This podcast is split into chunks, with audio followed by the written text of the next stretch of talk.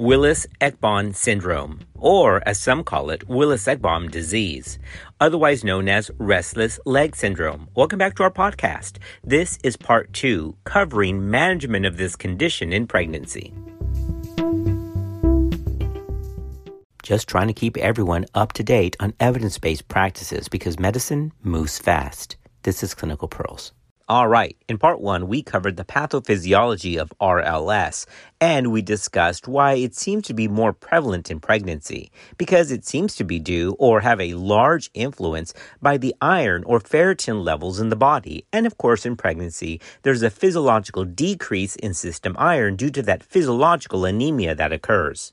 Now, as far as treatment, remember that there are, of course, RLS medications that have been approved by the FDA. But all of the drugs used for idiopathic RLS, or for secondary RLS for that matter, belong to the old category C designation, which means that they weren't technically indicated for pregnancy because of the potential for safety reasons. Of course, we used a lot of medications that were category C in the past, like Phenergan or Compazine. But remember that that ABCX designation has now been removed by the FDA.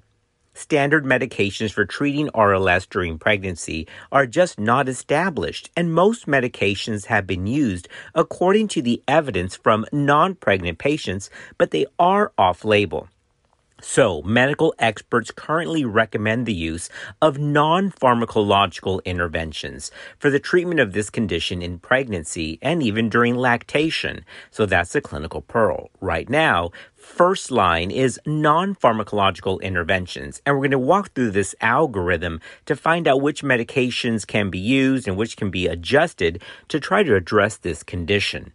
Now, let's get into some of these treatments. Of note, only four pharmacological therapies have specific approval for RLS by the US FDA, and all of them call for caution for use in pregnancy because we just don't have safety data.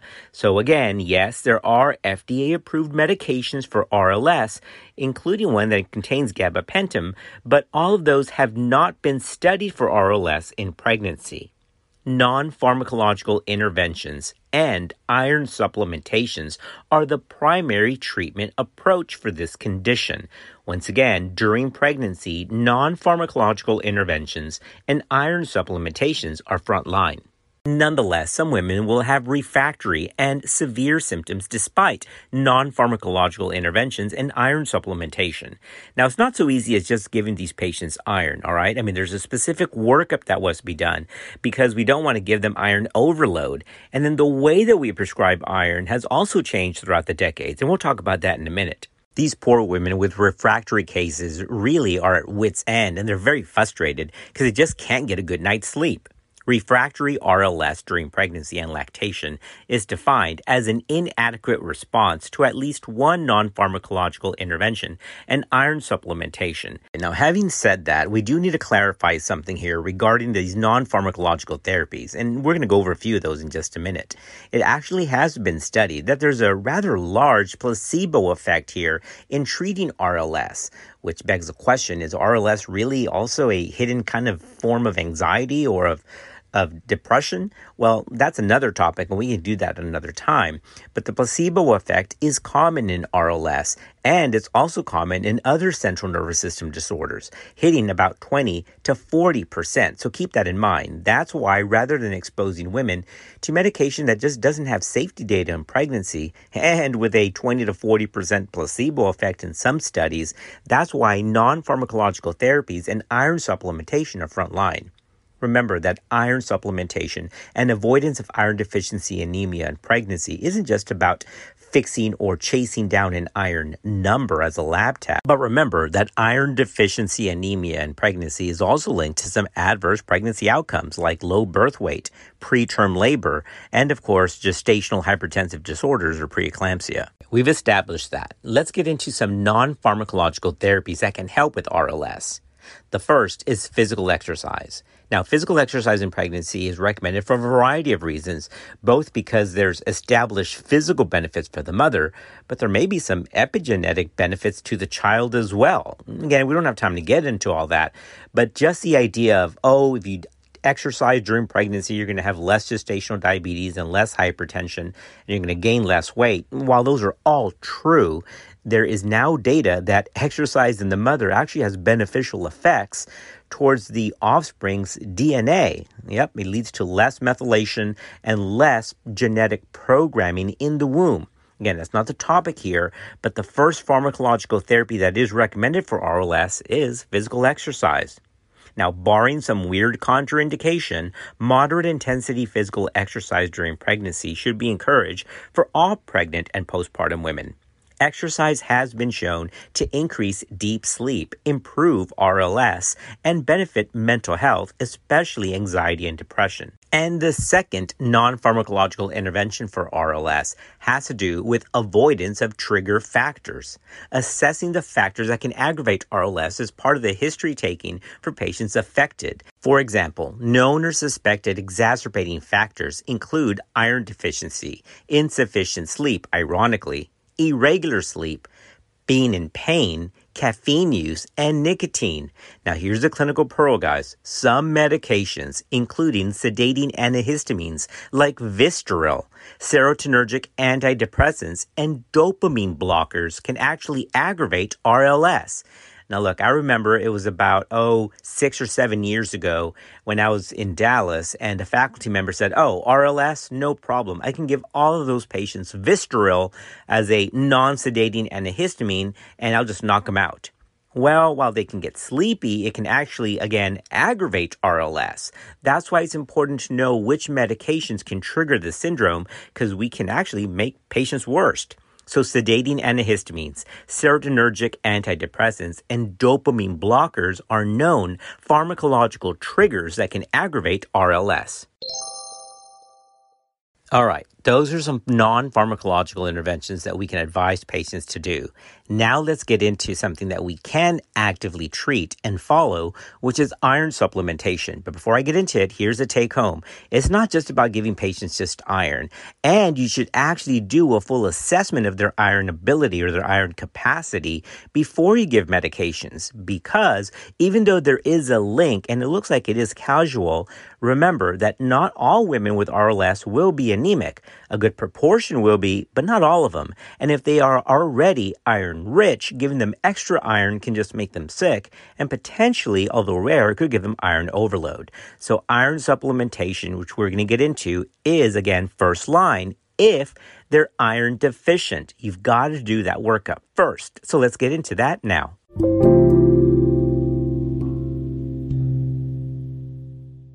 This is a clinical pearl that iron supplementation in iron deficient women can help with RLS. In patients with symptoms of the condition, you have to assess iron status given the evidence for iron's role in the pathophysiology of this and other neurodysfunctional conditions. This includes measurement of hemoglobin, serum ferritin level, iron and total iron binding capacity, and if you desire, you can do a percent iron saturation. Results are most accurate in a morning fasting blood sample. So remember, try to collect this in the morning and fasting. But it's also important to not have the patient take supplemental iron for one or two days before you check this level because if not, the level can be artificially thrown off. Serum ferritin is the best single measure of iron stores. Remember that. However, serum ferritin is also an acute phase reactant, so false elevations can occur for up to four weeks after a febrile illness. So if there's any suspicion for chronic inflammation or an acute phase reactant pattern, then you can get C reactive protein and you can document that because if C reactive protein is up, then it could point to the fact that there is some inflammation going on and the ferritin level could be falsely elevated. Experts recommend assessing iron status in all pregnant women with RLS and beginning oral iron supplementation if the serum ferritin is less than 75. So keep that in mind. Of course, we're talking about micrograms per liter, all right? So 75 is a cutoff of where you really need extra supplemental iron. Remember that maternal serum ferritin levels drop to about 50% at mid pregnancy in the absence of iron supplementation due to the expanding maternal red blood cell mass, as well as growth of the fetus and placental structures.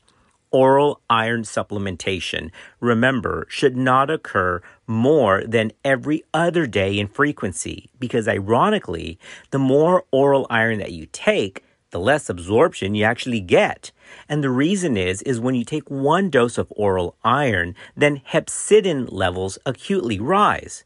Well, hepcidin levels is a blocker protein in the GI tract that actually blocks iron absorption. In other words, it actually shuts the gate.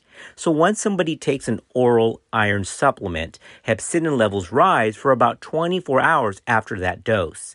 That's why every other day dosages seems to give equal to or slightly better overall iron absorption than somebody who takes iron every day.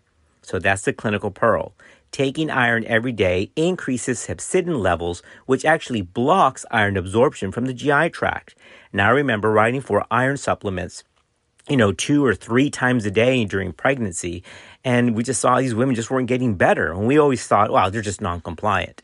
No, they were taking it two or three times a day and they were blocking their own absorption. So remember, every other day dosage seems to be best for iron absorption inside and outside of pregnancy. Okay, what's the evidence that oral iron helps with this? Well, there actually is a lot of evidence. This approach is supported by multiple lines of evidence that implicate iron deficiency in the pathogenesis of RLS, direct evidence that iron supplementation is beneficial in non pregnant individuals, and it seems to even benefit pregnancy related RLS increasing iron stores to the mid normal range, which is a ferritin greater than 75 micrograms per liter, appears to optimize brain iron function and decrease symptoms in RLS. Remember, the goal is a serum ferritin level greater than 75. Now, we've kind of hit on this a little bit, but there are other ways to optimize oral iron absorption. As we've already talked about, number one is taking a dose every other day. Also, taking it on an empty stomach. The use of vitamin C can also help increase absorption. And once you do these things, you can check your progress by checking serum ferritin levels anywhere from four to six weeks after initiation of treatment. All right, podcast family, as we get to the end, you may be thinking, I'm not going to screw with all that oral iron stuff. That's why we got IV iron. Well, that's fine, but you have to remember that there's nothing wrong with oral iron supplementation if you do it correctly. But there is a role for intravenous iron as well. Constipation and bloating are common problems with oral iron during pregnancy due to the altered GI tract function. So, as a result, IV iron may be needed during pregnancy. Now, in patients that have refractory symptoms in the second or third trimester or in the postpartum period and who persistently have ferritin levels less than 30, then IV iron is a good alternative to oral supplementation. For refractory and severe RLS, there is evidence that IV iron does remove symptoms or at least reduces them to a patient tolerated level. Now, if all of that fails and you just can't get that ferritin up or she refuses to continue with iron treatment, then you can use either low dose clonazepam or low dose medications that actually have levodopa because those meds actually work on a different pathological channel and it can reduce symptoms of RLS. But remember, that's only in severe and refractory cases where non pharmacological agents and iron supplementation have actually failed.